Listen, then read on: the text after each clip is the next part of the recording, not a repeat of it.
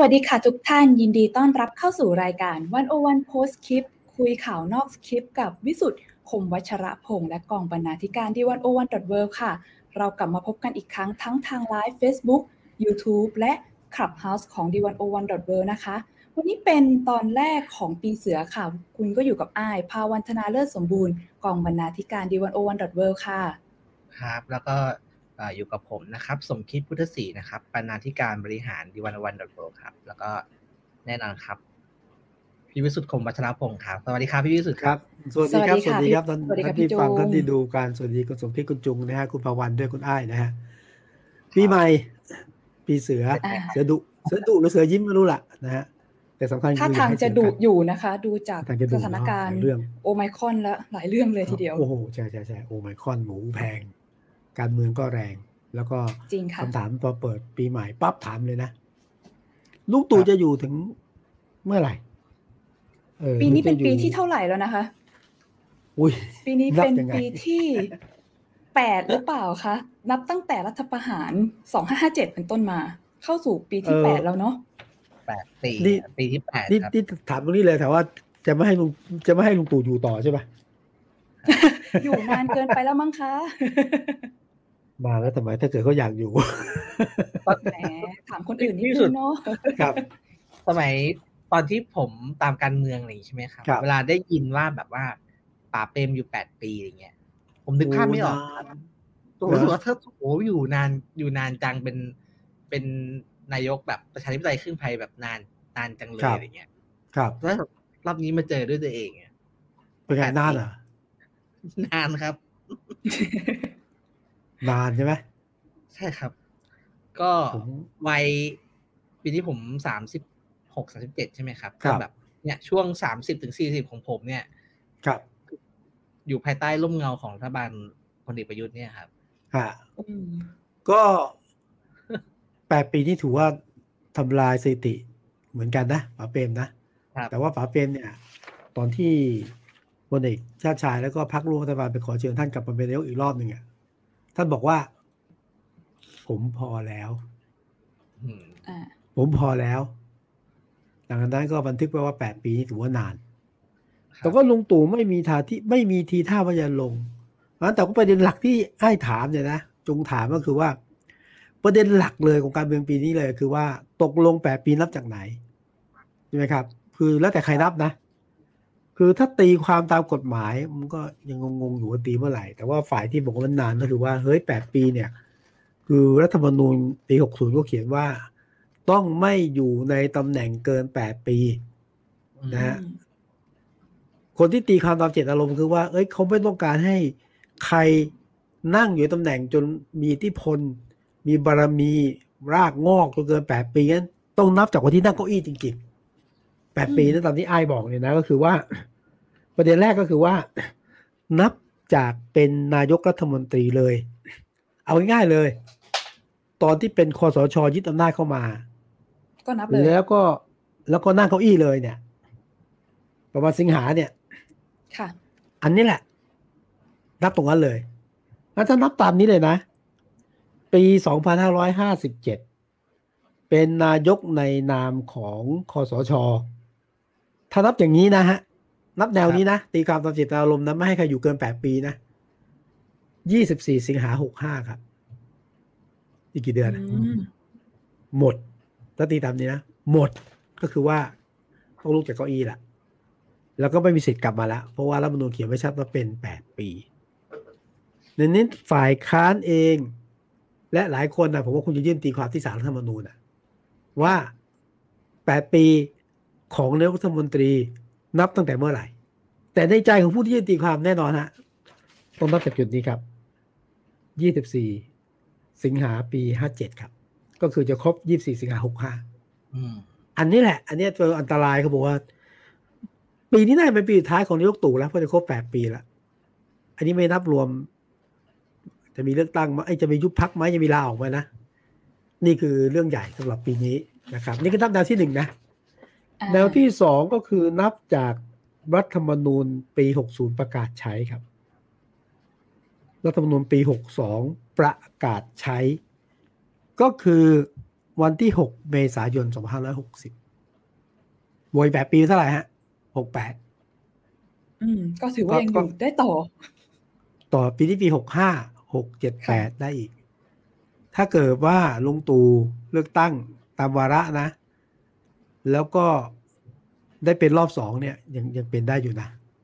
ปีหกหกหกแปดหกแปดสมมติเลือกตั้งปีเท่าไหร่ปีนี้ปีเท่าไหร่ปีหกหกปีหกห้าหกหกเอาเลือกตั้งหกหกก็ได้หกเจ็ดก็ได้หกหกหกแปดหกเก้าเจ็ดสิบเจ็ดสิบเอ็ดเหรอก็ก็ก็อยู่ได้ไม่ครบเทอมนะฮะถูกไหมฮะค่ะไม่ครบนะ แนวที่สาม แนวที่สามคือนับตั้งแต่วันที่เก้ามิถุนายน 2562 วันที่พลเอกประยุทธ์ได้รับการโปรดเกล้าโปรดกระหม่อมเป็นนายกรัฐมนตรี ก็คือนับตั้งแต่เป็นนายกรอบที่มาจากการเลือกตั้งนะฮะก็คือ 24 สิงหา 57 นะฮะก็เนี่ย อันนี้ก็จะเป็นแนวที่ยาวหน่อย ซึ่งแนวเนี่ยที่ทางคณะทำงานกฎหมายของคุณชวนหลีกภัย มีความเห็นต้องบอกเป็นความเห็นคณะทำงานกฎหมายนะผมว่าโอ้นับจากเนี้ยนับนี้นี่ยาว ยาวเลยนะฮะนั้นก็จะมีสามแนว ถ้าถามใจนายกผมว่านายกเลือกแนวสามนะตีตัวยาว ใช่ไหมโอ้ฟังแล้วเพิ่งรู้เหมือนกันนะคะ ว่าแบบว่ามันมีแนวทางในการตีความได้เยอะ แล้วก็มีการใช่แบใช่บสามารถพลิกไปได้หลายแบบเหมือนกันกว่ามากกว่าที่คิดด้วย ไม่ใช่ว่าแบบหมดปีนี้แล้วเราก็บอกลากันอย่างที่เราคาดเอาไว้ทำไมดีใจเหรอเห็นดูสีหน้าแววตาคุณได้ผมเรียกว่ามีความหวังละกันมีนะคะความหวังผมผมฟังพี่วิสุทธ์วิเคราะห์แล้วผมนึกอะไรรู้ไหมครับ ว่าจริงๆกฎหมายมันมันจะไม่วุ่นวายเลยครับ คือเขียนเขียนไว้อย่างเงี้ยมันจะไม่วุ่นวายเลย ถ้าไม่มีรัฐประหารคือถ้าพอไม่มีรัฐประหารใช่ครับ คือพอไม่มีรัฐถ้าสมมติว่าสมมติถ้าไม่มีรัฐประหารนะครับ ก็คือแปครัดบปีก็คือแปดปีใช่ไหมครับ ก็นับตั้งแต่วันที่เป็นนายกก็ครับก็ครบเทอมก็คือพูดง่ายคือสองเทอมใช่ไหมครับครับพอมีรัฐประหารแล้วเนี่ยทุกอย่างมันก็เลยมั่วมั่วยิ่งขึ้นอาจจะต้องนับด้วยว่าไอตอนที่เป็นนายกที่มาจากรัฐประหารเนี่ยนับไหมใช่อืมผมว่าอันนี้เออผมฟังแล้วรู้สึกว่าเออแบบว่าเออรัฐประหารนี่มันทำให้หลายอย่างมันมันมันมันมั่วไปหมดอะไรอย่างเงี้ยครับ ครับ มัวมาก แล้วแล้วถ้าอย่างนี้นะอ้ายถ้าว่าไงคะนับแนวที่สามนะ ผมรู้ว่าค่ะแอลไม่อยากไม่อยากเห็นแนวนี้ แนวที่สามก็คือจะต่อไปแปดปี จะไปสิ้นสุดปีสองพันห้าร้อยเจ็ดสิบโอ้โห คือนับจากรัฐนับจากนั่งนายกครั้งล่าสุดเนี่ยนะ แปดปีค่ะก็จะครบ เต็มแม็กคือสองพันห้าร้อยเจ็ดสิบถ้าเป็นสูตรนี้นะนายกนั่งนานแค่ไหนรู้ไหมครับ ครั้งแรกเลยมีห้าปี เนี่ยแหละค่ะหลังจากกรชมาเนี่ยอะนั่งอยู่ตำแหน่งห้าปี แล้วเทอมเนี่ยนะ ตอนนี้นั่งมาท่ากี่ปีอะเอ่อสองปีกว่านะค่ะสมมตินั่งจนครบใช่ค่ะนะ ก็เป็นอีกเท่าไหร่สี่ปี เป็นเก้าปีนะ ถ้าหยุดครบเนี่ยนะอีกปีกว่าเนี่ยนะเก้าปี แล้วถ้าต่อได้อีกสี่ปีเนี่ย อยู่สิบสามปีครับทำลายสถิติ ทุกคนที่มีมาเลยหรือเปล่าคะเนี่ย เนี่ยแนวเนี่ยแนวของข้อสรุปของฝ่ายกฎหมายสภาออกมานำทำนองนี้ตอนนั้นลุงตู่จะอายุเท่าไหร่คะเนี่ยน่าจะเออเจ็ดสิบเท่าไหร่เจ็ดสิบเจ็ดสิบสองเจ็ดสิบสามประมาณนี้คปรับระมาณนั้นประมาณเจ็ดสิบกว่าอ่า หกสิบบวกอีกประมาณเนี้ยเจ็ดสิบกว่าอืมอืมนี้ก็คนที่ชี้ขาดก็คือ ถ้ามีคนยื่นตีความนะมีแน่มีคนยื่นแน่ก็อยู่ที่ตุลาการศาลรัฐธรรมนูญครับครับมีหนึ่งจะรับตีความไหมนะหนึ่งจะรับตีความไหมแล้วถ้ารับตีความเนี่ยจะออกเป็นยังไง ก็ประมาณสามแนวทางนี้ อืมแต่ทำไมดูวิเคราะห์แบบนี้หมายความว่าแบบ เอ้ปีหน้าท่านเลือกตั้งนี้ คิดคิดว่ายังไง เออคุณประยุทธ์ก็กลับมาแน่ใช่ไหมครับ ก็ก็คงต้องกลับมา เพราะว่าก็รู้ๆกันอยู่คือ คือมีสองร้อยห้าสิบเสียงสวอยู่ในมือที่เป็นของของของตายอยู่ในมือ อาจจากสองร้อยห้าสิบอาจจะได้สองร้อยสี่สิบแปดอะขาดจะขาดไปสองเสียงสามเสียงใช่ไหมขณะที่พักที่แบบว่า เออจะไม่พึ่งมือสวเลยเนี่ยมันต้องแลนสไลด์เหมือนคุณทักษิณว่านะ แลนสไลด์เท่านั้นนะถึงจะมีโอกาสเปลี่ยนนายก ซึ่งมันก็ยาก ตอนนี้ดูรูปการเนี่ยเพื่อไทยเท่าที่ดีลูกคิดดูนะจะมาเฉพาะทางเหนือกับทางอีสานเหนือบนเนี่ยนะถ้าไม่แลนสไลด์งั้นถ้าเลือกตั้งรอบนี้ ตอนนี้เกิดยุบสภาหรือว่าอยู่ครบปีหน้าเนี่ยนะ ผมคิดว่าลุงตู่ก็ยังเป็นนายกได้อยู่ เพราะว่า อได้มาคะแนนมันแตกไงคะแนนก็ยังกระแตกกระแตกแตกกันอยู่ใช่ไหมก็ต้องไปแย่งกันแย่งชิงกันเป็นแกนนำรัฐบาล แต่ว่าแย่งชิงระหว่างสสไม่พอไงต้องไปเอาสองร้อยห้าสิบสวก็รู้แล้วสวจะอยู่ที่ใครใช่ไหมก็อยู่ลุงตู่อะก็ยังเป็นก็ได้เปรียบเพราะว่าคนที่เขียนรัฐมนูลไม่เก่งมากตอนนี้หายไปไหนไม่รู้คนที่เขียนรัฐมนูลเก่งมากเขียนให้แก้ยากอะไรนะนึกแกหายแกที่ใครใครใครผมนึกไม่ออก คุณคุณมีชัยไงเออใช่นะล็อกไว้อย่างเงี้ยเอ่อตอนนี้คือคักใหญ่ก็คือพักพักเพื่อไทยแล้วก็พักฝ่ายค้านก็คงจะลุ้นลุ้นให้ให้หมดวาระภายในปีสิงหาคม2565 นะครับการเมืองก็จะเป็นอย่างเงี้ย อันนี้เป็นเรื่องใหญ่ที่มีการในการที่จะเคลื่อนไหวกันในปีนี้เนาะแต่ว่าผมผมว่าเออโอเค ถึงแม้ว่าคุณประยุทธ์จะ มีแนวโน้มจะกลับมาครับด้วยด้วยการที่เขามีเสียงสวสองห้าสิบแต่ว่าปีนี้ การเมืองเนี่ยน่าจะมีมีอะไรสนุกสนุกเยอะครับ เพราะที่มันเป็นมันเป็นปีแห่งการเตรียมเลือกตั้งครับ มีทางเลือกตั้งผู้ว่ากรุงเทพใช่ไหมครับ แล้วก็เห็นความคึกคักช่วงต้นปีเนี่ย เปิดตัวกันโปรโมทกันแบบเต็มที่ครับผมรู้ว่าเออปีนี้น่าจะเป็นการการเมืองเพื่อเตรียม เพื่อเดินหน้าไปสู่การเลือกตั้งใช่คุณอุตมะใช่ไหมครับเขาเตรียมใหม่ประกาศตั้งพักสี่กูมารก็อาจจะเหลือสักสองสองกูมารสามกูมารแล้วก็เตรียมตั้งแล้วชัดเจนละเราเปิดตัวแล้วก็วันนี้ใครคืออุตมะคุณอุตมะครับอุตมะใช่ไหมคุณสนธิรัตน์คุณสนธิรัตน์นะครับ แล้วก็คุณคุณสมคิดคงจะ คงมันก็ไม่ได้เปิด คือคงไม่ได้เป็นหัวหน้าพักแต่ว่าก็เป็นเป็นหลักอะเป็นหลักษาที่ปรึกษาส่วนปรึกษา เอ่อที่ปรึกก็คงเป็นที่ปรึกษาแต่เป็นมากกว่าที่ปรึกษาอะส่วนอีกสองสองสองกุมารใช่ไหมก็มีคุณดรสุวิทย์เมสินซีกับดรกอบศักดิ์กุตกูลอ่า ก็คงจะมาช่วยห่างๆแล้วล่ะ คงจะมี คนนึงจะสอนหนังสือคนนึงมีธุรกิจ แล้วก็ยัง ใครนะ เดี๋ยวนะ อดีตรัฐมนตรีโนบิตะเนี่ยชื่ออะไรนะอาจารย์ดรกอบศักดิ์ครับ เออดรกอบศักดิ์ก็ นอกจากไปทำงานที่การเงินการทองแล้วก็ตอนนี้ก็เริ่มมาเป็นกรรมธิการกรรมธิการในการทำงานต่างๆด้วยละก็คงจะเป็นหลักเป็นสองสามกูมารสองกูมารบวกหนึ่งคืออาจารย์สมคิดครับ วันนี้คือผมมีโอกาสช่วงนี้กลับมากรุงเทพนะครับ วันนี้เห็นขับรถบนทางด่วน ครับก็ตกใจเลยครับ คือผมผม ไม่ได้มากรุงเทพนานบนทางด่วนเห็นป้ายพักพักไทยพักดีของหมอวรงที่ก็เตรียมตัวครับ โอ้ขึ้นมาเยอะละขึ้นมานานละขึ้นมาเลยนะแบบระวังโปนจนอ่าโจนต้นชาติกลับมาเห็นแล้วก็ผมก็งงเออสุดท้ายคุณแกหมายถึงใครกัน ก็เป็นจุดขายแก เพราะว่าตอนนี้แกก็คือของคุณหมอวรงเนี่ยคือเอ่อประเด็นจุดยืนของพรรคนะปกป้องรักษา สถาบันชาติ ศาสนาและพระมหากษัตริย์ โดยพระมหากษัตริย์นี่ห้ามมีการยุ่งเกี่ยวแตะต้องอะไรทำลงไว้ถึงสถาบัน อันนี้คือจุดขายของทางไทยพักดี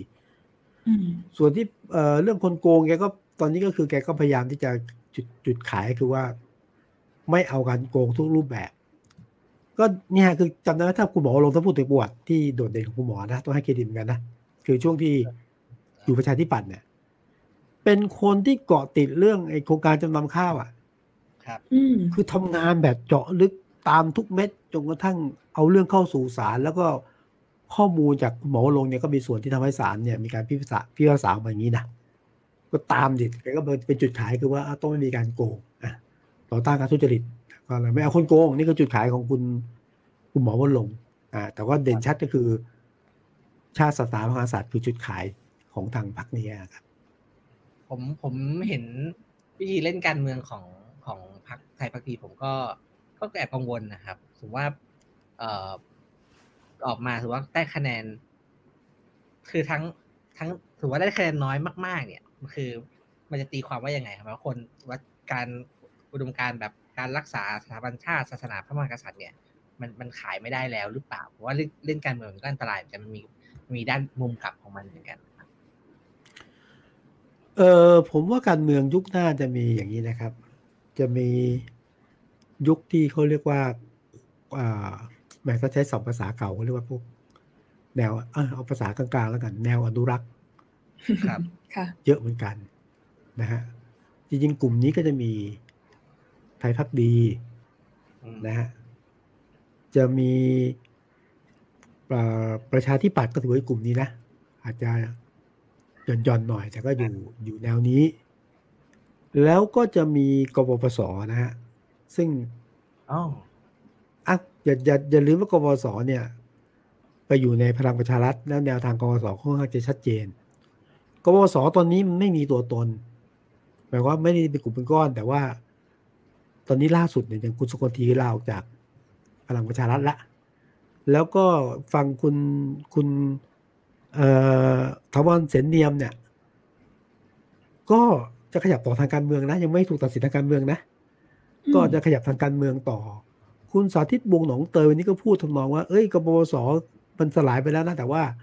กบวสกับพลังประชารัฐมันไม่ใช่เนื้อเดียวกันแล้วอะแต่ก็โดยรวมกบวสก็จะมีการรวมกลุ่ม จะเป็นพรรคหรือไม่มันก็เป็นรวมกลุ่มกัน ซึ่งแนวความคิดทางการเมืองคล้ายๆ กันก็เนี่ยไทยพักดีกปปส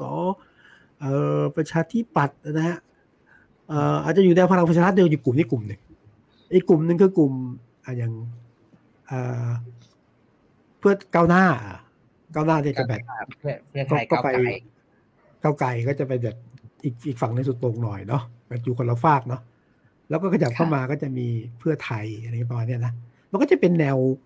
แนวจุดกลุ่มที่มีจุดขายทางการเมืองค่อนข้างจะแตกต่างกันนะแล้วก็ต้องรอพิสูจน์ครับว่าจะเป็นยังไงนี่ผมทุกคนผมถามสู่สนามต้องคิดว่าต้องได้ ผมถามมุมมุมมองพี่วิสุทธิ์ที่แบบว่าอยู่ในสนามข่าวมานานนะครับ อย่างเวลาพี่วิสุทธิ์มองไปที่อย่างพักพักกล้าอย่างเงี้ยครับ ครับ พี่พี่วิสุทธิ์จัดวางพักกล้าอยู่อยู่ประมาณไหนอยู่ตรงกลางไหมหรือว่าขยับไปทางซ้ายทางขวายังไงพักกล้าเป็นพักที่ไม่เคยกล้าเท่าไหร่ทางการเมืองอะคำพูดพี่วิสุทธิ์นะครับอ้าวคือพักกล้าเนี่ย จุดขายของพักกล้าก็คือ แต่พักกล้ามาจับเรื่องนี้ไงฮะเรื่องของคนรุ่นใหม่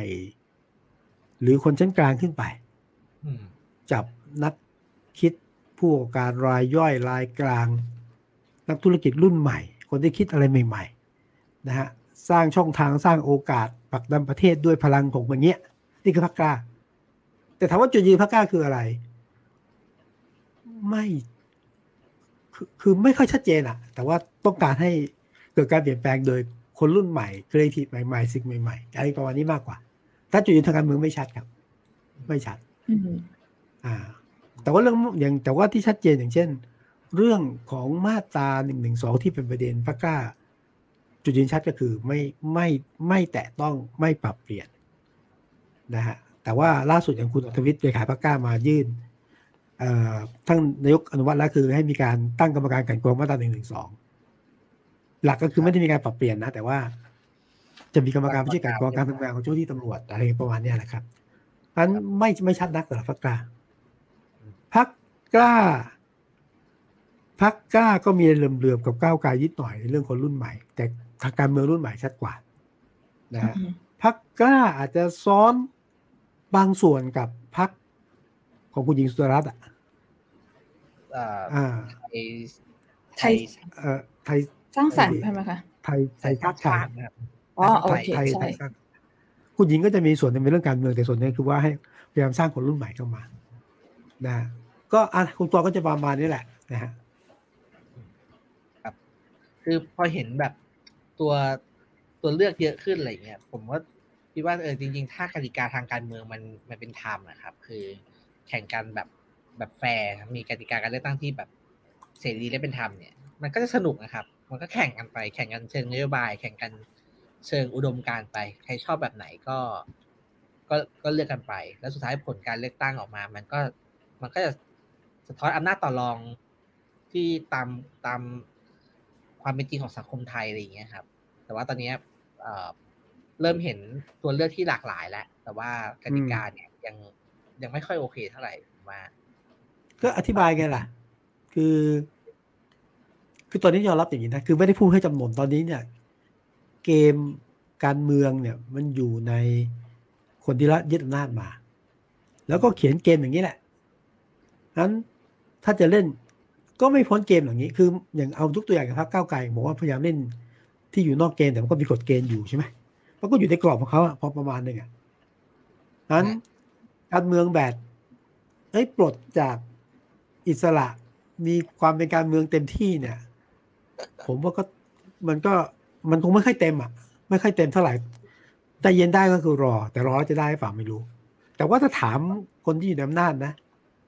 คุณรอหน่อยสิเนี่ย คุณเรียกร้องว่าจะแก้รัฐธรรมนูญ นี่ไม่กี่ปีก็จะหมดละคุณจะตัดอำนาจสวเรื่องนายกโอ้โหมันเฉพาะกิจอีกสองปีเนี่ยอีกไม่กี่ปีเลิกแล้ว คุณรอหน่อยไม่ได้เหรอโอ้โหคือมันก็มุมกลับอะครับ ใช่ใช่ อีกสองปีก็ก็ไปเลยสิอยู่ไปแค่สองปีเองไปได้ไงอะกว่าจะมามันก็ไม่ใช่เรื่องง่าย ใช้รองเท้าไปหลายคู่สึกหมดเลย วิ่งฝ่าฝุ่นฝุ่นตลบเลยมันให้ไปง่ายๆเหรอก็ก็อย่างเงี้ยคือการเมืองผมว่ามันมันถ้าสมองดูด้ความเป็นจริงนะโอกาสที่จะเปลี่ยนแบบฉับพลันคงไม่มี แต่ก็ผมคิดไม่ไม่ถึงกับไม่มีความหวังนะ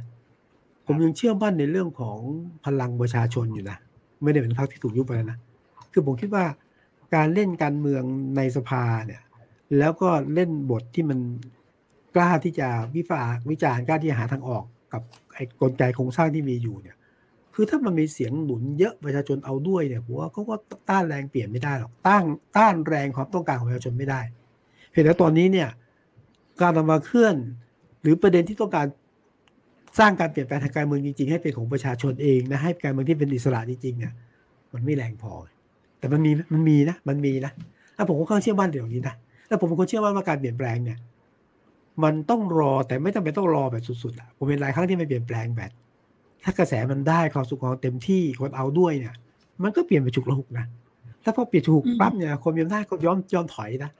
แต่ถอยได้ตั้งหลังหรือถอยแล้วกลับใหม่เรื่องนึงนะผมผมเห็นการเปลี่ยนแปลงจุดนี้อยู่ ย้อนไปภาษาคนเก่าก็ได้นะก็คือคุณย้อนไปเรื่องสิบสี่ตุลานะ ค่ะสิบสี่ตุลาหนึ่งหกเนี่ย อำนาจอยู่ในมือของผู้มีอำนาจตอนนั้นอะใครคิดใจว่าเปลี่ยนแปลงเพราะมันเกิด เกิดจากเรื่องหลายๆเรื่องแล้วสะสมบนที่เรื่องแค่ไปล่าสัตว์ในอะไรในเขตอุทยานป่าแล้วอะไรเงี้ยมันมันไม่ได้เกี่ยวกับการเมืองเท่าไหร่นะแต่มันสะสมมาแล้วไงหลายเรื่องก็เกิดการเปลี่ยนแปลงใช่ไหมครับพฤษภาปีสามห้าเนี่ยผมนักข่าวตรงนั้นนะ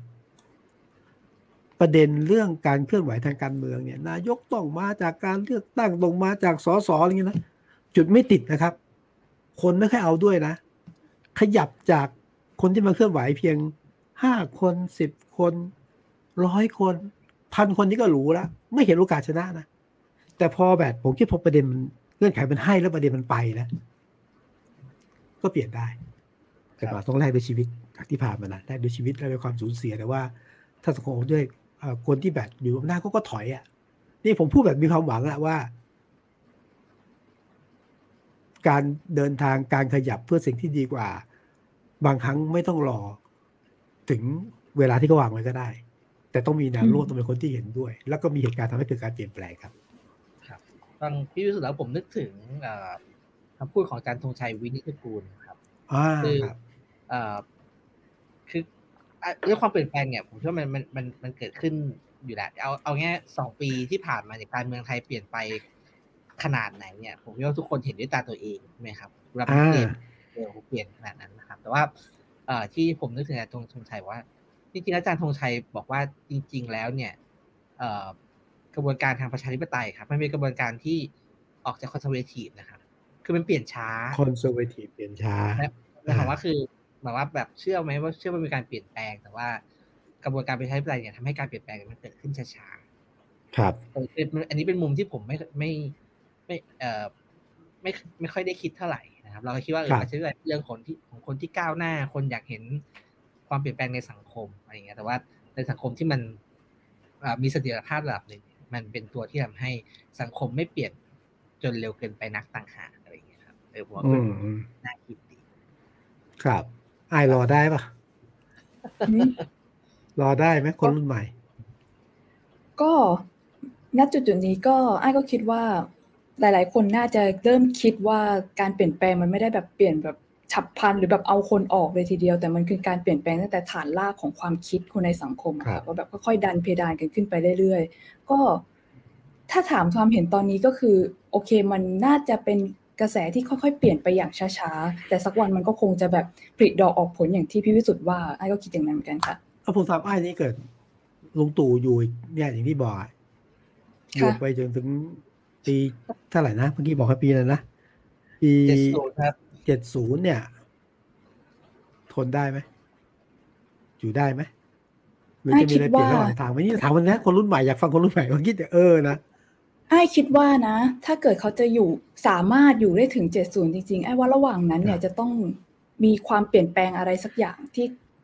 ที่เป็นกระแสจากสังคมใช่ใช่ถ้าเกิดถามไอ้นะคะไอ้ว่ามันต้องมีอะไรสักอย่าง อืม อืมนะก็จะเป็นไปได้นะแต่แต่ถ้าเป็นเมื่อก่อนเขาก็ลากรถถังมา ซึ่งอาจจะไม่ไม่ใช่ทางออกที่ดี แต่ก็ลากมาแต่รอบนี้นี่เออทำไมคนไม่พูดเรื่องปฏิวัติไม่รู้นะรัฐประหารเนี่ยนะ ว่าผมผมคิดว่าคนก็ณตอนนี้ผมคิดว่าคนก็เข็ดเข็ดเหมือนกันนะครับคือตอนนี้หลายอย่าง หลายอย่างมัน มันมันมันก็ค่อนข้างแย่ครับ แล้วก็เอารถถังออกมาปฏิวัติอีกนี่ก็คือไม่รู้มันไม่รู้มันจะมันจะถอยหลังไปขนาดไหน อืมผมไม่อยากเห็น มันมันมีโจทย์อื่นนะครับที่โจทย์เศรษฐกิจโจทย์ โจทย์โควิดอะไรอย่างนี้ใช่ไหมครับรัฐประหารตอนนี้มาผมก็ไม่รู้ว่าแบบทหารจะทำอะไรได้ คนก็อาจจะคิดอะไรคล้ายๆนี่พูดนี่ไม่ได้เชียร์แต่ว่า พูดนี่ไม่ได้เชียร์นะแต่ว่า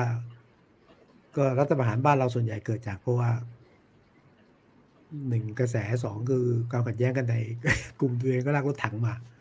แล้วก็แก้ปัญหาในช่วงสั้นๆสั้นๆแล้วก็กลับสู่วงจรเดิมครับจริงๆก็มีเรื่องที่อยากจะชวนคุยต่อครับ ก็คือต่อให้คุณประยุทธ์ไปวันนี้เลยนะครับ เมืองไทยก็ยังมีอีกหลายปัญหาที่ที่ต้องแก้ใช่ไหมครับง่ายๆช่วงที่เราต้นรายการเราก็พูดถึงไอ้ตัวโอเมคอนใช่ไหมครับ ที่ตอนนี้ก็เริ่มมาหนักมากหนักมากมาน่าจะกลับคนก็คิดว่าน่าเป็นการระบาดแล้วรอบที่ห้าในประเทศไทยวันที่ประกาศเป็นระดับสี่แต่จะขึ้นระดับห้าเมื่อตอนไปตอนเนี้ยช่วงปลายธันวาเป็นระดับสามอยู่เลย ใช่ค่ะ ตอนนี้ปรับเป็นขึ้นเป็นระดับสี่แล้ว ใช่ไหมคะ ที่วันล่าสุดวันนี้สอทอได้ประกาศแล้ว แต่ว่าผมผมไปนั่งดูตัวเลขครับ ตั้งแต่วันแรกๆที่เจอโอเมคอนใช่ไหมครับ แล้วก็ต่อเนื่องทุกวันมา เอาเอามาพอดกราฟอะครับ มันเป็นกราฟ exponential จริงๆนะครับวิสุทธ์คือมันเป็นเส้นโค้งแบบ เห็นได้ชัดเลยว่าแบบว่าถ้าปล่อยไปอย่างนี้เนี่ย ไม่อีกอีกไม่กี่วันเนี่ยคือหลักหมื่นหลักแสนเนี่ยถ้าถ้ากราฟมันพุ่งพุ่งอย่างนี้ไปเรื่อยๆก็น่ากังวลแล้วก็ในหลายประเทศทั่วโลกใช่ไหมครับที่ที่อเมริกาก็วันละล้านแล้ววันละล้านอะ ครับผมเมื่อก่อนเห็นอังกฤษขึ้นวันละแสนผมตกใจฮะวันละแสนพอวันรุ่งขึ้นอเมริกาขึ้นวันละล้านครับ แล้วก็ที่เอ่อที่อังกฤษก็เป็นเป็นเป็นคือตัวนี้ทั่วโลกนะครับ แล้วครับ อย่างหนึ่งที่ค่อนข้างชัดเจนอย่างอย่างที่ที่อังกฤษอย่างนี้ใช่ไหมครับ ทีมฟุตบอลต่างๆเนี่ยติดโควิดกันไปหมด ก็คือหมายความว่าอย่างน้อยวัคซีนสองเข็มแอสตราเซเนกาเนี่ย คือกันการโรคไอตัวโอมิคอนไม่ได้นะครับเพราะทีมฟุตบอลส่วนใหญ่ก็ฉีดฉีดกันหมดแล้ว ครับ แต่หนึ่งที่เห็นคนพูดกันเยอะก็คือ เอ่อก็เขาได้แต่หวังว่าโอมิคอนเนี่ยมันจะไม่รุนแรงนะ ถ้ามันรุนแรงก็ตอนนี้อย่างน้อยก็เท่าที่ฟังหมอด้วยหลายฝ่ายด้วยก็สรุปว่า ไม่รุนแรง ไม่รุนแรง เท่าเดลต้าแต่ว่าไอการจะแพร่เชื้ออย่างรวดเร็วเพิ่มอย่างน้อยอย่างน้อยเนี่ย มากกว่าเดลต้าสามเท่าแปลว่าติดง่ายขึ้น ติดง่ายขึ้น อาจจะไม่รุนแรงเท่า แต่ถ้าติดเยอะๆมันก็รุนแรง ทีนี้ตอนนี้มันก็ เกิดอาการเริ่มแล้วใช่ไหมครับ เราจะเห็นแล้วเริ่ม เอ๊ะเอ่อโฮมไอโซเลชันต้องมาก่อนเมื่อคือโรงพยาบาลที่ไม่ไม่เจ็บหนักก็ไม่เข้าโรงพยาบาลนะ ต้องเข้า home isolation ก่อน แล้วเข้า community home isolation ถ้าหนักเนี่ยเป็นที่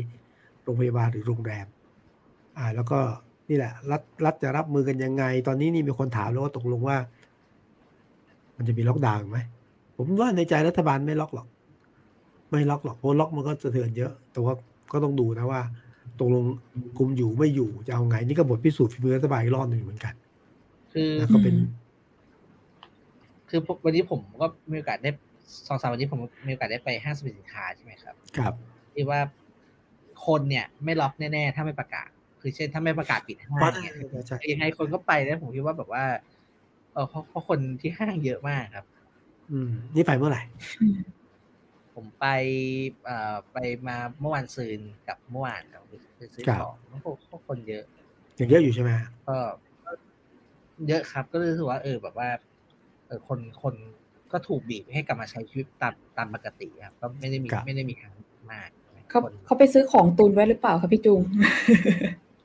ตุนไหมตุนไหมไม่นะผมก็เห็นไปนั่งกินข้าวตามร้านอาหารเลยปกติ ผมไม่รู้เหมือนกันผมว่าไอ้ก็เห็นสภาพ ใช่ไหมไอ้ก็น่าจะเห็นสภาพตอนช่วงปลายปีเป็นยังไงค่ะ ก็ปลายปีก็ได้ออกไปดูบ้างก็ตามห้างสรรพสินค้าเนี่ยแหละค่ะก็คนเยอะจริง ๆ ค่ะเหมือน เอาจริงๆก็มีเหมือนคำพูดล้อเล่นติดตลกกันนะคะว่าแบบรีบออกก่อนเดี๋ยวมันเดี๋ยวมันเยอะแล้ว เดี๋ยวเขาจะปิดหรือว่าอาจารย์อะไรต่อเออ ก็เลยออกไปเสียตอนนี้ก่อนใช่เนี่ยเออปีใหม่เนี่ย คนก็รู้ว่านี่สถิติคนทะลักออกมาเยอะมาก เยอะกว่าทุกปีนะ เหตุผล อันนึงก็คืออั้นมานานก็อยากกลับไปเที่ยวอยากกลับบ้าน คิดถึงคนในบ้านเลยอยากเที่ยวบ้างอยู่ไหมแต่อันนึงเหมือนที่อ้ายเนี่ยนะผมไปคุยกับคนกลับบางคนทำไมกลับบ้านทำไมไปกลับมานี่มันเชื้อมันใช่เขาบอกว่าพี่ถ้าไม่ไม่ไปตอนนี้มันจะล็อกดาวน์เมื่อไหร่รีบไปก่อน อืมมันก็จะเกิดสภาพเนี้ยแต่ว่าแต่ว่าตอนนี้ผมเชื่อวันนี้เนี่ย หลังจากวันนี้เป็นต้นไปเนี่ยคนที่จะ ออกไปข้างนอกไปกินข้าวไปเที่ยวก็อาจจะลดลงบ้างบ้าง เพราะว่าโอมิคอนมันมาเลยแล้วตอนนี้เนี่ยคนดังติดกันเพียบเลย เวลาคนดังยอดเริ่มเยอะแล้วค่ะได้ยินว่าน่าจะประมาณห้าพันถึงแล้วนะคะอ่าก็ต้องดูพิสูจน์ฝีมือนะว่าจะเอาอยู่ไม่อยู่ยังไงแล้วก็ตอนนี้แบบว่า ผมคิดว่ามาถึงจุดอีกทางแยกหนึ่งครับ คือปีที่แล้วเราเราคุยกันเยอะเรื่องวัคซีนใช่ไหมครับที่มัน ไม่ได้วัคซีน ตอนนี้วัคซีนวัคซีนพอมีนะครับเต็มแขนฉีดกันก็เจ็ดสิบเจ็ดสิบห้าเปอร์เซ็นต์เลยใช่ไหมครับอย่างน้อยเข็มแรกแล้วผมว่าแล้ว step ต่อไปมันจะยังไงจะยังไง เพราะว่าในต่างประเทศเนี่ยก็ยังพอฉีดวัคซีนเขาก็เลยยังไม่ล็อกดาวน์ใช่ไหมครับใช่ผมมันยังไม่มีแนวทางที่เอ่อเป็นรูปธรรมว่าเออสุดท้ายแล้วมันจะจัดการไอ้ตัวเวฟใหม่นี้ยังไง ก็ต้องดูอีกระยะหนึ่งเหมือนกันนะ เพราะว่า โอเคช่วงช่วงนี้มันก็เจอกึ่งกลางก็คือ ไม่ล็อกดาวน์ไม่ล็อกดาวน์นะ แต่ว่าก็เปิดให้ทำมาหากินมีทำธุรกิจทำอะไรได้อยู่ แต่มันก็มีคนที่ตกหล่นอย่างช่วงที่ล่าสุดเนี่ยนะว่าคนที่ทำงานคืน ผับบาร์ร้านเหล้าไม่ได้เฉพาะนักดนตรีเจ้าของร้านนะคนล้างจาน คนเฝ้ารถ คนล้างแก้วก็กระทบกระเทือนตอนนี้พอไปเรียกร้องก็ได้มาห้าพันอย่างเงี้ยนะค่ะถ้าเกิดสภาพที่เกิดขึ้นต้องดูว่า เอ๊ะ กลุ่มคนที่ตกหล่นหรือไม่ได้ตกหล่นแต่ว่า มันทำหากินไม่ได้อะจะแก้ปัญหายังไง ใช่ไหมครับ อันนี้ก็เป็นเรื่องใหญ่นะหรือว่าถ้าใช้งบส่วนใหญ่ที่กู้มาเนี่ย ตอนนี้แม้จะมีอยู่ แล้วไปทุ่มกับการแก้ปัญหาของโควิดรอบนี้เนี่ย เอาอยู่ไม่เอาอยู่ อันนี้ก็เรื่องท้าทายนะฮะเรื่องท้าทายที่เกิดขึ้นก็ผมว่ามันซึ่งก็ในเชิงนโยบาย ในเชิงนโยบายมันก็ท้าทายด้วยครับพี่วิสุทธ์ไอ้มาตรการที่เคย ที่เคยใช้แล้วได้ผลดีใช่ไหมครับ พวกนโยบายกระตุ้นการใช้จ่ายต่าง ๆ พวกคนละครึ่งพวกเที่ยวด้วยกันอะไรพวกเนี้ยผมคิดว่ามันเอ่อมันเริ่มหมดหมดมุกอะครับ คือมาตอนแรกคือ ผมคิดว่ามันได้ผลดีเพราะว่าเออมันมันช่วยเอ่อกระตุ้นการใช้จ่ายได้จริงแต่พอมันมันยาวมาก ๆ เนี่ยผมว่ามันประสิทธิภาพมันก็ลดลงอย่างเงี้ยในเชิงนโยบายผมว่าก็ต้องการคิดใหม่ เยอะทั้งการเยียวยาเฉพาะหน้าแล้วก็การแบบ ปรับโครงสร้างสร้างใหญ่ก็เป็นก็เป็นเรื่องที่ยากครับ เพราะเรากระสุนกระสุนก็มีจำกัดแต่ก่อน แต่ก่อนมีงบอยู่พอสมประมาณหนึ่งตอนนี้ก็ใช้ใช้ไปแล้ว ในเว็บแรกเว็บสองอะไรเงี้ยในเว็บสามแล้วยิ่งยิ่งมีใช้ก่อนก็ยิ่งยากครับนี่เรื่องโควิดเนาะก็เป็นเรื่องที่ต้องก็คือเป็นเรื่องพิสูจน์ฝีมือรัฐบาลอะ อีกรอบหนึ่งอะรอบรอบแรกนี่ผ่านมาสวยงามมาก รอบล่าสุดนี่เกือบแย่ รอบนี้แย่นะครับรอบล่าสุดแย่ไม่เกือบเกือบแย่เป็นรัฐบาลนะแต่ว่า เออบางทีในวิกฤตมันก็มีความเฮงใช่ไหมใช่ไหมรอบนี้ก็เป็นการพิสูจน์อีกรอบหนึ่งว่าจะจะตั้งรับหรือแก้ปัญหาได้ไม่ได้ ก็เป็นโจทย์ของรัฐบาลปีหกห้ามกันนะแล้วโจทย์เฉพาะหน้าก็มีเรื่องเนี้ยเรื่องหมูแพงนี่แล้วคิดเป็นเรื่องไม่ไม่เรื่องใหญ่กับเรื่องใหญ่นะอยากชวนอยากชวนพี่วิสุทธ์คุยเหมือนกันครับ ครับ ก็คือมันแพงจริงครับจริง คือทีแรกผมคิดว่าไม่เห็นไม่ผมเชื่อว่าทั้งอ้ายทั้งจุงก็ไม่น่าจะเดือดร้อนเท่าไหร่หมูกิโลจากร้อยห้าสิบเป็นสองร้อยสองร้อยกว่าก็เราก็จ่ายเพิ่มตัวละห้าบาทสิบบาท มันเดือดร้อนเนาะเพราะว่าชาวบ้านชาวช่องเนี่ย คนที่มันต้อง เอาแค่คนที่ต้องซื้อก่อนนะ ต้องซื้อหมูกินเนี่ยคนที่มีรายได้ เป็นรายวันเนี่ยไม่กี่บาทอย่างเงี้ยแล้วเดือดร้อนครับ แพงขึ้นเยอะ คนทำมาหากินก็เดือดร้อนร้านค้าขายก็ขายไม่ค่อยได้ ขึ้นแพงคนก็ไม่ซื้อใช่ไหมฮะราคาแพงคนก็ไม่ซื้อ หรือลดปริมาณคนก็หนีบางคนบอกเอาปลามาแทนนี่ผมคุยเจ๊จงเจ๊จงเจ๊จงอย่างเจ๊จงคนขายหมูอะเอาปลามาแทน ก็โชคดีแกทำทำกับข้าวอื่นเลยนะคนก็มาซื้อแต่ว่า คนมาซื้อจี้จงเพราะอะไรรู้ไหม คนจะมาซื้อหมูทอด ไม่ได้มาซื้อปลา มันก็มีมันก็มีอาการอย่างนี้ทีนี้เรื่องหมูที่มันที่มันแพงที่ผมคิดว่าเป็นเรื่องใหญ่พิสูจน์ฝีรัฐบาลอย่างนี้นะมันไม่ใช่จบเดือนสองเดือนนะที่ฟังอะช่วอะไรสองปีในการแก้ปัญหาเรื่องหมูอะครับคือหมูมันขายตลาดไปเยอะมากมันไม่ใช่เรื่องพรุ่งนี้แก้ได้อาทิตย์หน้าเดือนแก้ได้ มันขาดตลาดไปใช้เวลาสองปี เพราะหมูมันหายตลาดประมาณห้าสิบเปอร์เซ็นต์ตกใจไหมที่แรกผมเห็นหมูแพงเดี๋ยวก็มาแล้วเอ้า เอรัฐก็ไม่ได้บอกเราว่าตกลงหมูมันหายไปจริงหรือเปล่าแล้วมันหายเพราะอะไร มีแต่คนขายไม่ไหวแล้วราคาขึ้นขึ้นเป็นรายวันอะคนขายบอกขึ้นเป็นรายวัน แล้วก็ของก็ไม่มีนะไอ้คนขายคนที่ขายขายหมูก็บอกว่าหนึ่งไม่มีของนะไอ้คนคนที่ทำงานในร้านขายหมูคนที่ปิ้งหมูหมูหันเนี่ยนะตกงานนะไม่มีหมูจะขาย ก็เดือดร้อนไปทั่ว แล้วปัญหาระยะยาวตอนนี้ปรากฏว่า ผมก็อยากฟังก็ตกลงสาเหตุของ หมูที่มันขาดหายเพราะอะไรแต่มันต้องใช้เวลานานการแก้ปัญหา ปรากฏว่ารัฐยังไม่ได้ตอบมาชัดเจนนะ แต่ว่าก่อนหน้านั้น คนที่เลี้ยงหมูก็บอกว่าเอาหมูเป็นโรคติดต่อ หมูมันเป็นโรคโรคอะไร เขาเรียกว่า ASF นะฮะแอฟริกันสวายฟีเวอร์แปลภาษาไทยว่าการระบาดของโรคอหิวาแอฟริกาในสุกร การระบาดของโรคอหิวา แอฟริกาในสุกรแล้วไม่ใช่เพิ่งมา มันมาจะ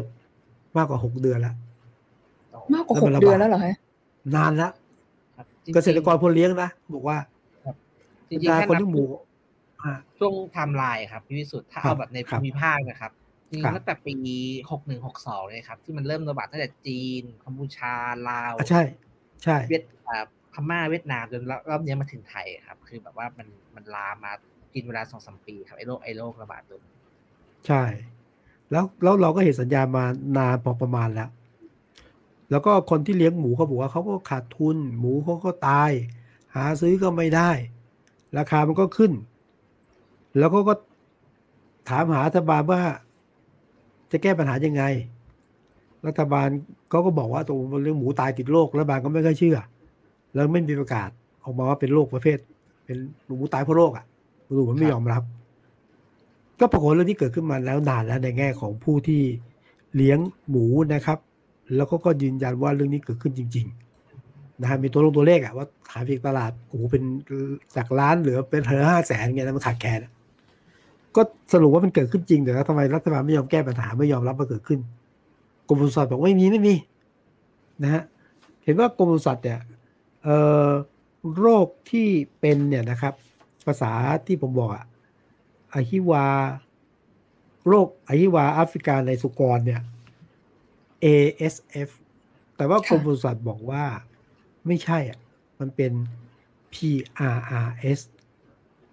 เรียกไงว่าโรคหนึ่งโรคเพลินอะไรประมาณนี้คืออาการมันคล้าย ๆ กันคนคนยายบอกว่าเป็นอย่างนี้ แต่ว่า แต่ว่าทางผู้เลี้ยงบอกว่าไม่ใช่นะฮะ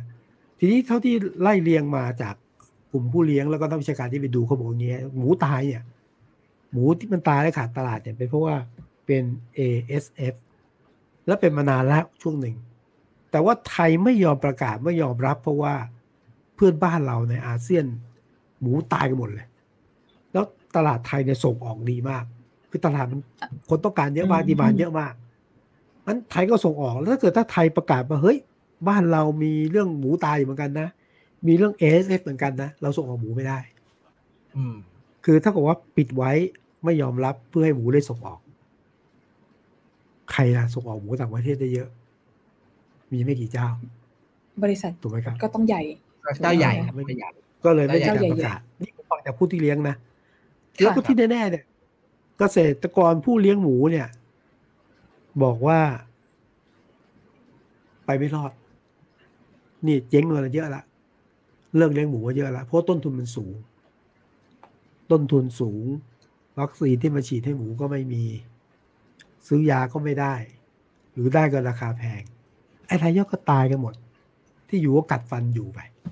ก็เกิดเพราะว่าอย่างเงี้ยแต่ตอนนี้มันติดไม่อยู่เลยไงตอนนี้มันตายกันเยอะ ก็เลยต้องมีมาตรการในการช่วยเหลือของรัฐออกมา ทีแรกก็บอกว่าอะไรนะเอาธงฟ้าที่ไปแก้ธงฟ้าเนี่ยมันก็แก้ได้ รู้เลยนะครับว่าพักไหน คือแต่จริงๆผมต้องให้ความเป็นธรรมนะ นี่ผมมีข้อสังเกตนะกระทรวงพาณิชย์เพราะว่าพักทุกพักเลยนะเอาไม่ใช่ประชาธิปัตย์อย่างเดียว ใครเป็นรัฐมนตรีก็ใช้ธงฟ้าจริงๆไปดูสิทุกยุคเลย เพราะว่าครับธงฟ้ามันได้มันได้ภาพไปคือ ของแพงเราขายถูกไข่แพงมีไข่ถูกใช่ไหมเอ่อน้ำมันพืชแพงมีน้ำมันพืชขายถูก มันก็แก้ปัญหาได้หนึ่งเฉพาะหน้าสองมันนิดเดียว ถามว่าไข่แพงเนี่ย คุณนั่งรถมาซื้อไข่ราคาก็เกินละหมูแพงคุณขายได้กี่วันราคาถูก แล้วถ้ากี่คนจะเข้าถึงธงฟ้า มันก็เป็นการแก้ปัญหาเฉพาะหน้าครับนะฮะนี่ก็เลยกลายเป็นปัญหา แต่ว่าถ้าเกิดเป็นจริงเนี่ยนะผมว่ามันต้องแก้ปัญหาให้ตรงจุดอะเพราะว่าผมดูจากมาตรการ ที่แรกบอกธงฟ้าตอนหลังก็มีมาตรการเพิ่มเติมมานะถ้าเช่นผมออกครับห้ามส่งออก หมูในสามเดือนนี้ กระทรวงพาณิชย์ประกาศนะ ห้ามส่งออกหมูภายในสามเดือน เพราะให้หมูในตลาดจะได้มีบริโภคไงมีมีคำถามครับ คืออ่าหมูในประเทศมันแพงอยู่แล้วครับ แล้วถ้าเออราคาหมูในประเทศมันแพงแล้วจะอยากส่งออกทำไมครับ นั่นสิ คนส่งออกบอกว่า ผมไม่ส่งหรอกราคาดีส่งทำไม คือตอนนี้ราคามันดีมาก ปัญหาคือไม่ใช่ไม่ส่งออกปัญหาคือ มันไม่มีจะส่ง อืมไม่อยู่อ่าไม่รู้ก็แก้ปัญหาตรงจุดหรือเปล่าครับ นะฮะกรมปศุสัตว์บอกไม่ใช่ ASF เกษตรกรบอกก็มันทำไมมันไม่ใช่อะก็มันเห็นอยู่เห็นอยู่ ใช่ไหมฮะนายกรัฐมนตรีบอกว่าเดี๋ยวจะให้ปลูกข้าวโพด เพิ่มนะฮะเอออันนี้อันนี้ อันนี้ผมผมเดาใจแกไม่ออกว่าอะไรคือว่าโลจิกหลังแกอ่าเราไม่ออกใช่ไหมปลูกข้าวโพดเลี้ยงสัตว์เพิ่มมันช่วยแก้ปัญหาหมูแพงไงครับ ไม่ก็คืออาจจะมองว่าต้นทุนมัน สูง การมีข้าวโพดปลูกกันเองเนี่ยมันก็ต้นทุนมันต่ำป่ะช่วยอ๋อต้นทุนช่วยลด้ดวยต้ป่ะนทุนช่วยลดต้นทุนการเลี้ยงหมูอย่างนั้นเถคนอะละคนละอ่าก็ช่วยคนละไม้คนละมือใช่ไหมครับ แต่มีอันหนึงเนี่ย ทีแรกผมก็ยังงงทีแรกผมเอ๊ะมันจะใช้ได้เหรอกระทรวงการคลังเขาจะปล่อยกู้ ปล่อยกู้ให้รายย่อย กู้เงินมาเลี้ยงหมูเอามันก็มีสองความคิดนะอันนี้ก็คือว่าเฮ้ยคนเลี้ยงหมูกำลังแย่อยู่แล้วเนี่ย คุณปล่อยกู้เท่ากับคุณให้เขาสร้างหนี้เท่ากับให้สร้างหนี้สร้างหนี้มาเลี้ยงหมูในเพราะที่เป็นโรคหมูขาดแคลนแล้วมันจะแก้ปัญหาก็ได้เหรอแก้ปัญหาหนี้สินได้เหรอแล้วไม่ยิ่งไปสร้างหนี้กว่าคนเลี้ยงหมูอะอันนี้วิธีคิดที่หนึ่งนะแต่ก็มีคนเลี้ยงหมูบางคนบอกว่า ก็ยังดี เพราะอะไรไหมตอนนี้เขาอยู่ไม่ได้แล้วอะอาชีพเขาคือเลี้ยงหมูอะแล้วตอนนี้เลี้ยงไม่ได้มันขาดทุนอะหมูมันตายอะถ้าให้เงินเขามา เป็น เงินกู้ ระยะสั้นไอ้ยระยะยาวดอกต่ำเนี่ยยังจะช่วยให้เขามีอาชีพต่อไปได้อืมอันนี้ก็มีแนวทางแต่ว่า สมมติฐานของของเขตที่หมูตายคืออะไร มันไม่ชัดเจนไงถ้ายอมรับว่าตายเพราะโรคผมก็แก้ปัญหาอีกแบบหนึ่งผมผมผมถามว่าเอ๊ะมันทำไมไม่ยอมประกาศ นี่เอ่อบรรดาสากลผู้เลี้ยงหมูกับนักวิชาการก็บอกว่าที่ไม่ประกาศเพราะหนึ่ง ตอนนั้นถ้าประกาศเนี่ยมันส่งออกไม่ได้ รายรายเล็กรายใหญ่มันแยกรายต้องส่งออกค่ะสองเนี่ย ตอนที่เขาเรียกร้องต้องประกาศ ว่ามันเกิดภาวะการติดเชื้อนะฮะอายุวาในหมูเพราะอะไรไหมฮะการประกาศเพราะว่าฉุกเฉินเนี่ยมันมันเงินมาช่วยเหลือได้ง่ายขึ้นมีเงินที่จะเข้าไปช่วยเหลือถึงเกษตรกรรายย่อยได้เยอะมากขึ้นเหมือนภัยแล้งอะถ้าประกาศภัยแล้งปั๊บเนี่ยงบมันถึงไงแล้วก็ใช้กับผู้ประสบภัยโดยตรงได้ แต่ถ้าไม่ประกาศมันต้องใช้งบปกติ มันก็ไม่ทันการอันก็เป็นเรื่องใหญ่ครับเพราะว่าหนึ่งมันกระทบหมดนะคนกินคนใช้คนขายมีคนตกงานนะที่ตรังเห็นไหมข่าวที่ตรังเนี่ยหมูหันนี่ดังไม่ต้องมีหมูย่างหมูหันนะหมูหันเจ้าดังต้องปิดร้านเพราะหมูไม่มีมาขายออนไลน์ แทนอืมนี่เห็นนะ ที่สองคนหันหมูอะตกงาน เพราะไม่มีหมูให้หัน มันก็เป็นลูกโซ่เหมือนกันนะฮะแล้วคนกินมันก็ไม่ใช่ว่า จ่ายแพงนิดเดียวบอกว่า หมูมันแพง คนมาใช้ปลาใช้เนื้อแทน ราคาอย่างอื่นก็สูงขึ้น แล้วสำคัญคือมันอีกสองปีจะแก้ปัญหาได้ แต่ว่ากระเป๋าตังค์ของจุงกับของของอ้ายอะเงินในกระเป๋ามันต้องอีกสองปีอะมันก็ต้องจ่ายแพงขึ้นอะค่ะผมก็ลองไปนี่คนพิสูจน์ฝีมือมันนะผมลองไปคนข้อมูลดูเล่นๆครับพี่วิสุทธ์ครับเอ่อเอ่อเว็บกรมการค้าภายในครับ ก็จะมีราคาหมู เป็นครับสถิติไว้นะครับ ถ้าย้อนกลับไปสักสักสามสี่ห้าปีก่อนนะปีหกปีหกศูนย์นี้ใช่ไหมครับ ครับปีหกเนี่ยราคาหมูอยู่แค่ร้อยี่สิบสองบาทอยู่แล้วครับตอนนี้นี่สองร้อยกว่าบาท ตอนนี้สองร้อยสามสิบสองร้อยสี่สิบบางอืมบางบางวันสองร้อยห้าสิบก็เท่าตัวหนึ่งครับ ในเวลาห้าปี ครับนะครับ แล้วก็จริง ๆ ไอ้ราคาหมูนี่มันก็อยู่ในขาขึ้นมาเรื่อยๆครับ แต่ว่าไอ้ เนี่ย ช่วงปลายปีที่ผ่านมาเนี่ยที่แบบขึ้นแบบขึ้นทะยานหนักเลยนะครับ ก็ ก็โหดโหดโหดเหมือนกันครับ เพราะว่าเพราะว่ามันไม่ใช่จริงๆแล้วมันไม่ใช่แค่หมูนะครับ ที่แพง น้ำมันก็แพงอ่าใช่ปูนทรายแพงหมดเลยเอ่อผมว่าแบบเศรษฐกิจปีนี้คนก็พูดถึงเรื่องเรื่องเงินเฟ้อกันเยอะใช่ไหมผมว่ามันมันก็มีถูกนะ มีถูกนะ อะไรครับ ค่าแรงถูก เป็นสิ่งเดียวที่ถูกอยู่เสมอเหมือนกันเนี่ย เอาจริงๆหนึ่งค่าแรงถูกสองเพราะว่าโควิดที่ผ่านมาอืมแล้วก็ก็จ่ายครึ่งราคาบ้างใช่ไหมอืม work without pay หรือ work บ้าง pay บ้างไม่ pay อันนี้เรื่องจริง ก็ช่วยช่วยกันไปก็มีอ่าแล้วก็อะไรนะปริญญาตรีขั้นต่ำเท่าไหร่สามวันละ สามหมื่นหมื่นห้าหมื่นห้าครับหมื่นห้าหมื่นห้าขอโทษทีหมื่นนะก็ก็ได้ไม่กระถึงก็มี อันนี้คือสิ่งที่ถูค่ะกเอออ่าก็ค่าแรงถูกพี่อยู่มีคนต้องมีแต่ค่าแรงถูกมีมีคนแซวกันว่าค่าแรงไม่ค่อยขึ้น แต่ว่าของของแพงขึ้นรัวอืม อืม แล้วก็อยากเสริมว่าแบบค่าไฟก็ขึ้นเหมือนกันนะคะ เท่าที่อีไปเจอข่าวมาอ่าเดี๋ยว เดี๋ยวไม่เนี่ยแหละค่ะ เขาจะปรับไม่เฉค่าพาะไฟเพิ่มแก๊สด้วย แก๊สด้วยอีกต่างหากแล้วก็เดี๋ยวมีเก็บภาษีเพิ่มนะคะ ปีปีนี้เดี๋ยวอ่ามีมีภาษีความเค็มเพิ่มขึ้นอ่าใช่ใช่ใช่มีความเค็มเพิ่มขึ้นตกลงจะเริ่มแล้วใช่ไหมครับอ่าจะจะเริ่มแล้วใช่ไหมผมได้ยินข่าวมานานแต่ไม่รู้ว่าจะเริ่มอย่างใช่ค่ะ คิดว่าคือตั้งแต่เดือนพฤศจิกาปีที่แล้วเนี่ยเหมือนกระทรวงการคลังเขาได้ข้อสรุปแล้วว่าจะเก็บแล้วจะจัดเก็บน่าจะเริ่มภายใน น่าจะเริ่มปีนี้นะคะ ภายในเริ่มปีปีนี้นี้นะน่าจะได้เห็นน่าจะได้อ่าเห็นกัน พวกนี่ก็จ่ายเพิ่มอ่าบะหมี่กึ่งสำเร็จรูป อาหารแช่แข็ง ขนมขบเคี้ยว ซอสปรุงรสอะไรต่างๆ จะโดนภาษีความเค็มกันครับ อ่า อ่าผมเสริมคุณอ้ายผมมีข้อมูลเพิ่มเติมนิดหนึ่งนะครับ นี่ยืนยันจากปลัดกระทรวงพลังงานคุณกุลิศสมบัติสิรินะฮะบอกว่าวันนี้มีการประชุมมาแล้ว ก็มีคุณสุพัฒนพงษ์พันธ์มีชาวรองนายกรัฐมนตรีกับพลังงานเป็นประธาน กระทรวงเตรียมปรับราคาเพิ่มขึ้น นะฮะโดยราคาแก๊สด้วยเพราะว่าอะไรไหมฮะเพราะตึงราคามานานละตอนนี้หมด หมดโปรโมชั่นละนั้นโปรโมโปรโมชั่นที่ราคา 318 บาทต่อ 15 กิโลเนี่ย นั้นโปรโมชั่นหมด ดังนั้นตั้งแต่หนึ่งกุมภาพันธ์จะต้องเพิ่มราคาแบบขั้นบันได ฟังแล้วก็แอบหนักใจอยู่เหมือนกันนะคะ เนี่ยเพราะข้าวของอะไรต่างๆ แพงขึ้นแล้ว อันนี้เป็นเรื่องแต่ที่เราพูดทั้งหมดนะตั้งเรื่องหมูเรื่อง ก๊าซถุงต้มเรื่องน้ำมันเรื่องสินค้าแพงเนี่ย มันก็พิสูจน์ฝีมือรัฐบาลนะคือบางทีรัฐบาลจะอยู่จะไปแต่ปฏิภาณมันไม่ได้อยู่แล้วการเมืองอย่างเดียวอะคือถ้าประชาชนเดือดร้อนข้าวของแพงกินอยู่ลำบาก ปากท้องไม่อิ่ม ต้องดิ้นรนกระเสือกกระสน มันก็มีผลต่อรัฐบาลเหมือนกันนะอย่างนั้นก็ความเชื่อมั่นความเชื่อถือไม่มี เพราะไม่มีก็เกิดอาการสั่นคลอน ก็ถามมาเขารับผิดชอบถามมาการแก้ปัญหา ความศรัทธาเขาเชื่อมั่นก็หายลงไปไอ้สิ่งนี้มันได้ดูเรื่องเล็กแต่มันไม่เล็กมันก็ท้าทายท้าทายรัฐบาลอยู่เหมือนกันว่าคุณจะแก้ปัญหาได้ยังไงนำมาสู่คำถามเหมือนกันครับว่า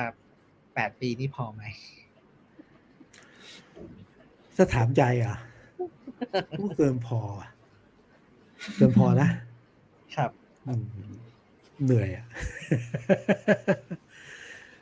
แล้วแต่แต่ว่าถ้าถามเอาผลที่ผมให้การไปทำนายก ผมก็ถามคนบางคนบอกว่า ไม่คิดจะเปลี่ยนนายกอะเขาก็บอกว่าก็ถ้านายกคนเดิมเนี่ยคนเนี้ยคนเนี้ยก็มีกินมีใช้ ก็มีความสงบ ก็ไปเรื่อยๆก็โอเค แต่ว่าถ้าถามว่าการพัฒนาบ้านบ้านเมืองไปไกลขนาดนี้มันต้องการเปลี่ยนแปลงรุนแรงกันนะถูกไหมคือจะเหมือนเดิมค่อยๆคืบค่อยๆคืบมันก็ไม่ได้ ตอนนี้อะไรมาบ้างอะ โลกยุคใหม่เมตาเวิร์ดมานะฮะบิตคอยน์มานะเรื่องของเทคโนโลยีใหม่มา ผมไม่เคยได้เห็น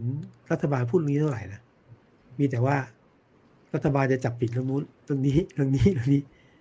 เออไอ้นี่ fake news ไอ้นี่สร้างข่าวนะแล้วแต่ว่ามันจะรับมือยังไงจะปรับยังไง ไม่ค่อยเห็นงั้นถ้าถ้าถ้ามันนายกคนนี้หรือ คนนี้ก็ได้แต่ต้องใช้คนที่เป็นไงแต่ไม่เห็นไม่เห็นการเลือกใช้คนที่เข้าใจเรื่องโลกสมัยใหม่เข้ามา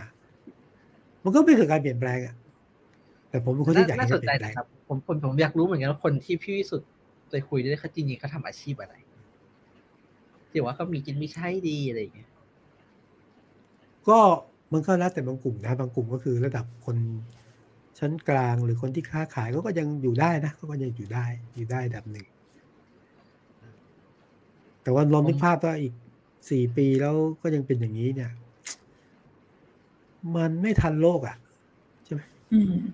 เออแล้วปัญหาอย่างนี้ปัญหาคือนอกจากอันนี้พูดถึงทั่วไปนะ คือถ้าได้รัฐบาลที่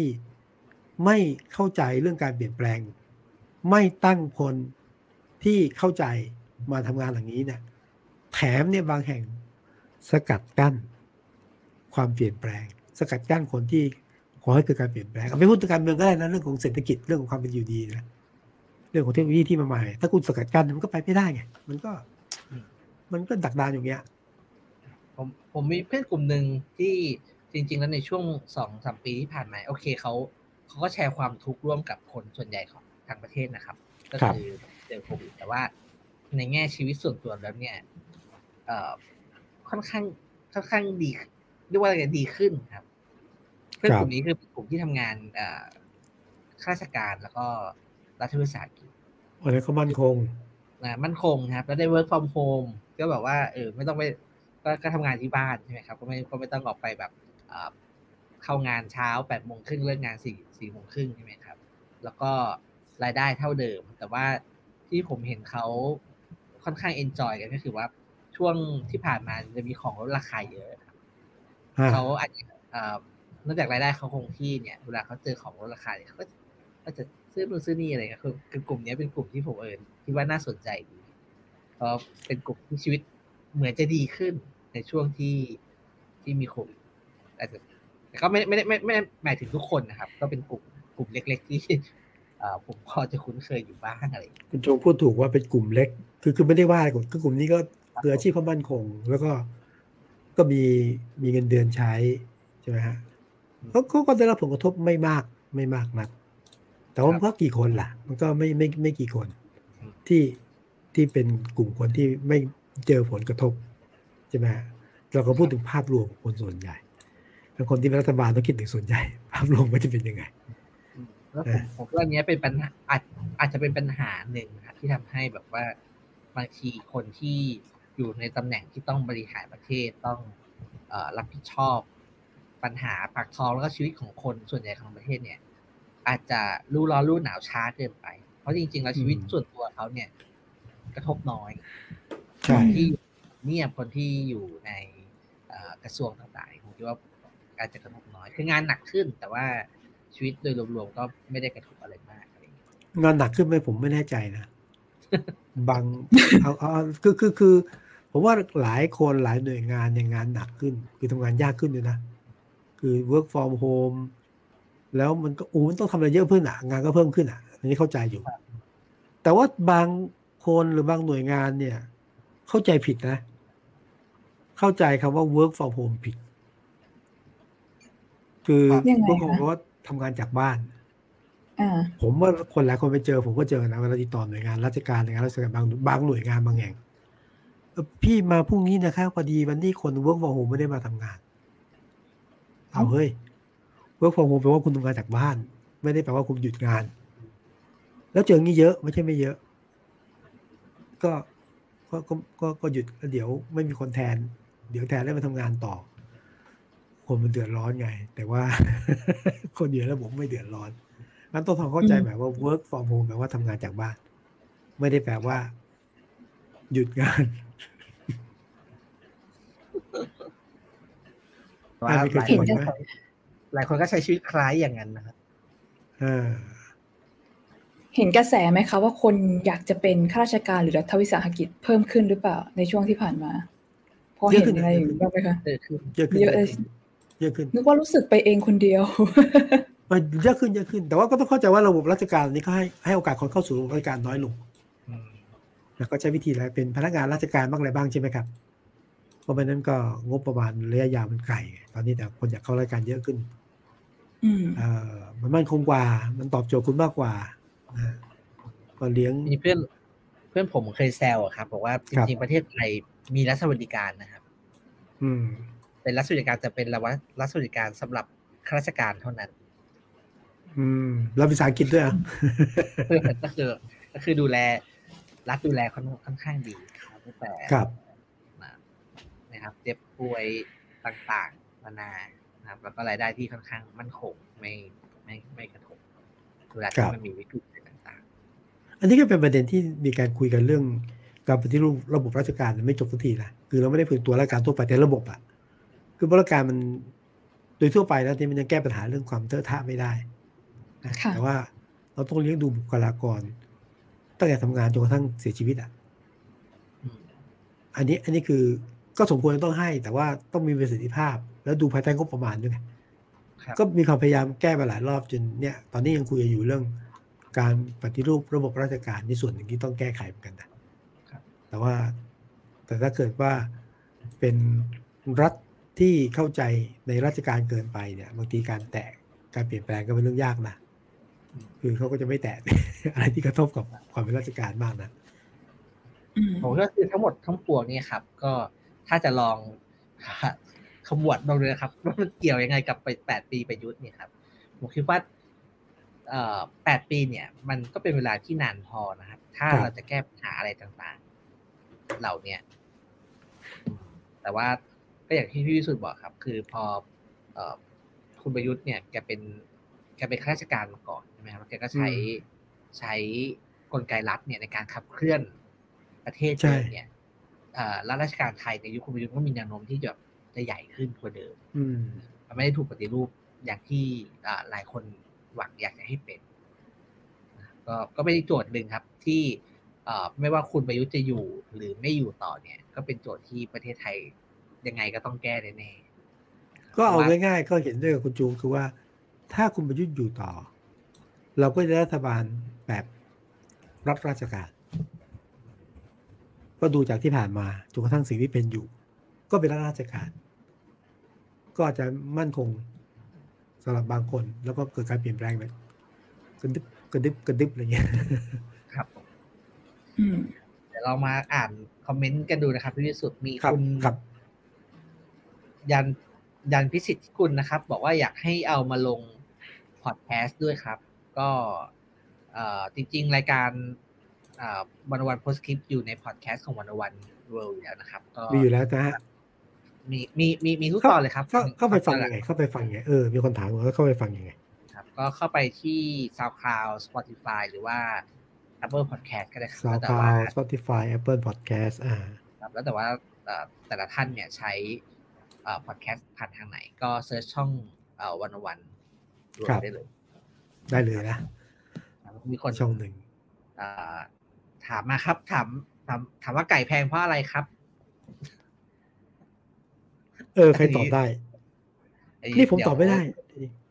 ไม่ไม่ไม่ทราบเหมือนกันครับทีนี้ไม่ใช่แค่ไก่ไม่ใช่แค่ไม่ใช่แค่หมู แล้วก็ผมเพิ่งทราบด้วยว่าไก่แพงอีกอันหนึ่งที่ที่แพงก็คืออาหารทะเลครับ อยู่ดีก็แพงขึ้นมา อย่างไม่มีสาเหตุอย่างที่พี่วิสุทธ์เคยว่าไว้หรือเปล่าคะว่าคนพอแบบคนไม่ใช้หมูมา ทำเป็นวัตถุดิบแล้วมันก็ไปดึงอย่างอื่นมา แล้วมันก็เลยแพงๆตามกันขึ้นไปด้วย ก็จะเป็นบางส่วนเนาะแต่ยอมรับว่าผมไม่ทำการบ้านเรื่องนี้มานะพอรู้ว่าแพงหมูนี่ไปทำการบ้านมาโอ้โหเพิ่งเจอ หลายอย่างหลายอย่างปกปิดใหม่รับความจริงผมมีเรื่องจะเล่าให้ฟังครับกลุ่มใหญ่อ่าคือคือพี่เรื่องเรื่องนิดหนึ่งอะคือพี่สาวผมก็ทำร้านอาหารใช่ไหมครับ แล้วเขาก็อ่าที่อ่า มีคนเนี่ยที่ไปซื้อซื้อวัตถุดิบ แกก็สั่งให้ซื้อปลาหมึกมาสองโลได้ไหมครับ โดยที่แกคิดว่าเป็นราคาเมื่อวานอยู่อืมปรากฏว่าวันวันที่แกไปซื้อเนี่ย ราคาปลาหมึกขึ้นไปกิโลละสี่ร้อยจากเท่าไหร่นะกิโลขึ้นสี่ร้อยหรือว่าไม่ไม่ไม่ขึ้นไปถึงกิโลละสี่ร้อยจากที่แบบประมาณไม่ถึงสามร้อยอะไรอย่างเงี้ยครับ ครับ คือขึ้นแบบโคตรเดียวแล้วแบบว่า แล้วแกก็ไปสั่งมาสองโลสั่งมาเสร็จเขาคนเอ่อคนที่ซื้อของเขาเขาแจ้งมา คือแกบอกเลยว่า ราคานี้ขายไม่ได้ ขายปุ๊บขาดทุนทันทีคำนวณเสร็จ ผมก็เลยว่าไม่เป็นไรปีใหม่เราเอาปลาหมึกมาย่างกินกันที่บ้านแล้วกันที่แกซื้อมาก็ถือว่าซื้อกินเองครับก็ยิ่งดีมีเงินซื้อบางคนไม่มีเงินซื้อแล้วปีใหม่นะครับ ได้ครับ ก็เทปนี้เป็นเทปแรกของครับปีสองห้าหกห้าครับ ปีเสือห้าหกห้านะดูไหมครับพี่พี่พิสุทธิ์ดูไหมอะอืม ก็อยากให้เป็นเสือยิ้มแต่ต้นยิ้มไม่แห้งหน่อยสำคัญคืออย่าให้เสือกัดจริงๆประประคับประคองตัวให้ย้ายโดนกัดอะราะอาการบางทีกัดกัดเจ็บนะคือผมว่าถ้าเราไม่เจอโควิดมาหนักๆปีที่แล้วเนี่ย ตอนนี้เราคงรู้สึกว่าปีเสือนี้แบบดุแต่พอปีแล้วมันมันหนักมากก็เลยรู้สึกว่า เออก็ ก็โอเค เสือยิ้มแห้งโอเคก็ยิ้มแห้งแบบแบบทีวีสุดบอกครับ ก็จะอึดอึดมารอบหนึ่งเนาะครับ แล้วก็แต่สำคัญก็คือว่าปีเสือ มีผลนะ คนที่อยู่ในอำนาจเวลาจะลงเนี่ย ลงจากหลังเสือมันต้องดูอะผมพูด ในมุมนี้ลงจากหลังเสืออย่าให้หมามันกัด อันนี้คือเอ้านี่ผมพูดถึงก็ทั่วไปนะเวลาคนจะลงมันต้องดูทิศทางไม่ได้คิดจะบางทีเราบอกลงลงคนจะลงมันต้องปลอดภัยอะครับ ค่ะ ลงมาแล้วเสือกัดยังพอรับได้อย่างอื่นกัดมันรับไม่ได้พูดถึงที่เสือผมนี่ผมพูดจริงนะ ผมชอบ เอ่อโปสการ์ดอวยพรปีใหม่ของวันโอวันมากเลย ใครคิดอะเล่าฟังหนึ่งเลยเป็นชอบมาก เป็น graphic designer ของของเราเลยครับ ก็เป็นคนออกแบบครับก็ค่ะ ที่วันโอวันก็มีกราฟิกน้องกราฟิกกับทีมครีเอทีฟนะคะ ก็คุยคุยกันถึงเรื่องของความเป็นปีเสือเนี่ยแหละ ถ้าเกิดทุกท่านได้เห็นสคสปีนี้ของทางดิวันโอวันดอทเบิเนี่ยก็จะเห็นว่าเป็นรูปเหมือนแผ่นแปะแก้ปวด โดยที่ไอ้ก็คุยกับน้องๆมาด้วย ก็รู้สึกว่าปีที่ แล้วเนี่ยมันมีหลายเรื่องที่ทำให้รู้สึกว่ามันหนัก แล้วก็ช่างปวดจิตปวดใจกันเหลือเกิน เราก็อยากจะหาอะไรที่หวังว่าปีนี้จะเป็นปีที่ทุกคนพอจะมีรอยยิ้มได้ พอจะผ่านความหนักหน่วงไปกันด้วยกันไปได้นะคะ มันคล้ายๆเป็นอย่างนี้ใช่ไหมเป็นอะไรกอเอี้ยแก้ปวดใจเนี่ยปวดจิตปวดใจใช้กอเอี้ยตาเสือของวันโอวันเนี่ยนะถูกต้องเลยค่ะพี่วิสุทธ์ผมชอบมาก ใครท่านที่ดูแล้วไม่ได้ไปดูหน่อยนะแหมวยฟอร์มปีใหม่ ครับก็อยากชวนครับอยากชวนมาอ่านงานแล้วก็ติดตามผลงานสื่อในในวันวันก็เราคิดว่าทางหนึ่งที่จะช่วยให้เราผ่านปีผ่านช่วงเวลาที่มันโหดดีได้ครับก็คือตั้งหลักแล้วก็อ่านอ่านความคิดเห็นของคนที่แตกต่างหลากหลายนะครับ แล้วก็ค่อยๆ แก้กันไป อ่านครับเพื่อนะครับเพื่อทำความเข้าใจโลกความเข้าใจสังคมไทย แล้วก็อ่านเพื่อหาหาทางไปของเราเองครับผมก็อยากชวนอยากชวนมาอ่านครับ แล้วผมเห็นเนี่ย ผมกำลังอ่านตั้งแต่ปลายปีแล้วล่ะ ความน่าจะอ่านที่มีแนะนำใช่ไหมแนะนำหนังสือโดย นักคิดนักเขียนคนที่มีส่วนร่วมในชายคาวันโอวัน แนะนำหนังสือเยอะมากเลย ครับก็ เป็นเราทำกันทุกปีครับ ทุกปีก็จะชวนคนมาอ่านหนังสือที่เอ่อคนที่แนะนำแต่ละคนคิดว่าเหมาะกับการอ่านเพื่อรับปีปีใหม่ครับ ในบริบทแบบนี้อ่านอะไรกันดีนะครับอ่านเพื่อส่งท้ายปีเก่า หรือว่าอ่านเพื่อทำความเข้าใจสิ่งที่กำลังจะมา ก็ก็อยากลองชวนไปดูครับ มีหนังสือดีๆ ที่น่าสนใจหลายเล่มครับผมก็ใช้เนี่ยครับช่วงนี้ครับลองเก็บตกหนังสือที่เออบางทีเราไม่เคยเห็นไม่เคยได้ผ่านผ่านตา ครับมีประโยชน์ดีครับ อะก็ไปดูนะวันโอวันได้ครับ ก็ติดตามพวกเราได้นะครับ เรื่อยๆนะครับ แล้วก็รวมถึงรายการนี้ด้วยครับ วันวันโพสคลิปกับวิสุทธ์คมวัชรพงศ์นะครับ ก็คุยกับพี่วิสุทธ์ทุกวันพฤหัสนะครับสองทุ่มครึ่งนะครับผมก็ขอฝากตัวในปีเสือปีนี้ด้วยนะคะรักษาตัวให้ปลอดภัยนะอย่าให้เสือกัดนะ นะฮะเราพบกันใหม่วันพฤหัสหน้านะนะขอบคุณทุกท่านนะเพื่อนครับท่านที่ฟังอยู่ชมอยู่สัปดาห์พบกันสวัสดีครับ สวัสดีค่ะ